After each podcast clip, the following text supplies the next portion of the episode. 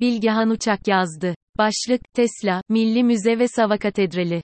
Bilim tarihi benim pek ilgimi çeken bir alan değildir ama Belgrad'a kadar gelip de Nikola Tesla Müzesi'ne girmemek olmaz.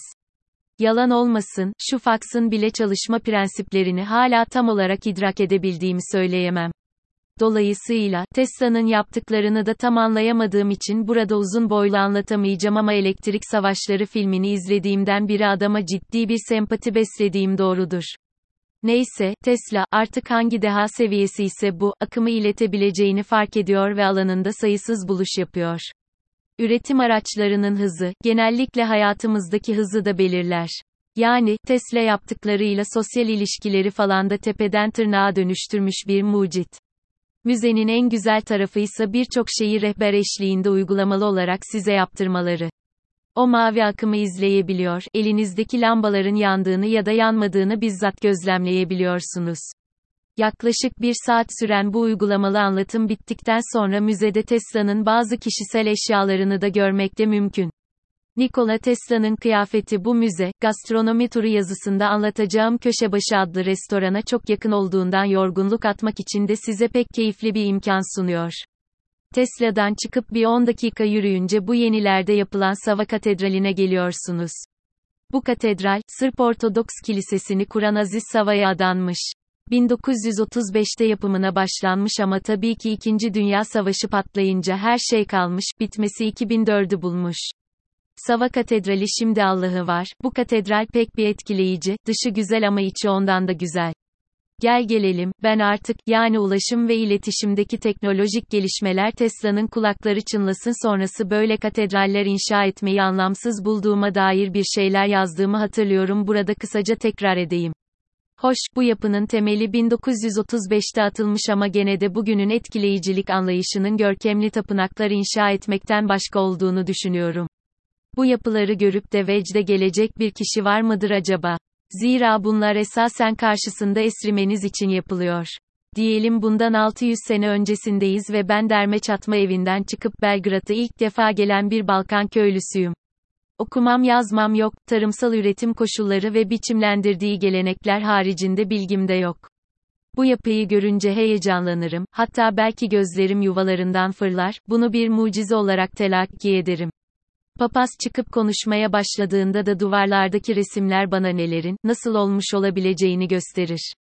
İyi de artık herkes kendi evinden dünyanın bütün kiliselerine, manastırlarına gidebiliyorken hala aynı yapıları inşa etmek neden?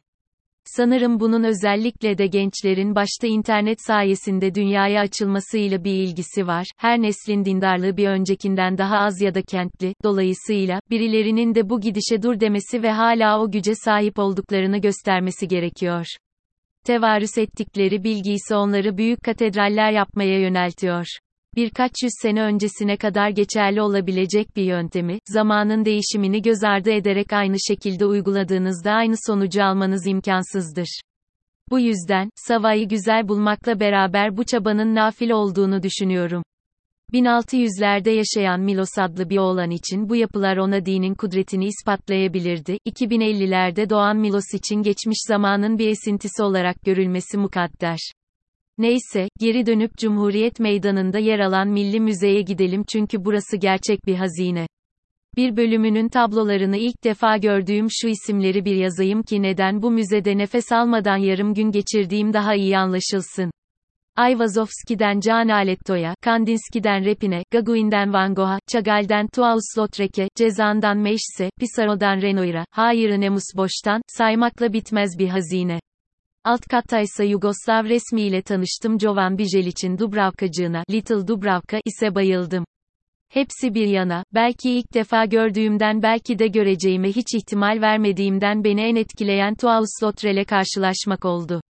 İspatlayamam ama Toulouse-Lautrec biraz da böyledir diye düşünüyorum. Bir zamanlar bir yerde görür ve hayran olursunuz, sonra ortadan kaybolur tamamen, yitip gittiğini sanırsınız ama hiç ummadığınız bir yerde bir anda gene karşınıza çıkar. Nokta. Bizim edebiyatımızda da Toulouse-Lautrec'in ciddi bir yeri var desem belki inanmazsınız ama Selim İleri'nin bir gölge gibi silineceksindeki denemelerinde bu büyük ressamın izini görürüz. En başta kendisi tabii, besbelli, kederli hayatı hakkında pek bir bilgi edinmemiştim. Figürler, renkler, gösteri dünyası yetmiş, büyülemiş.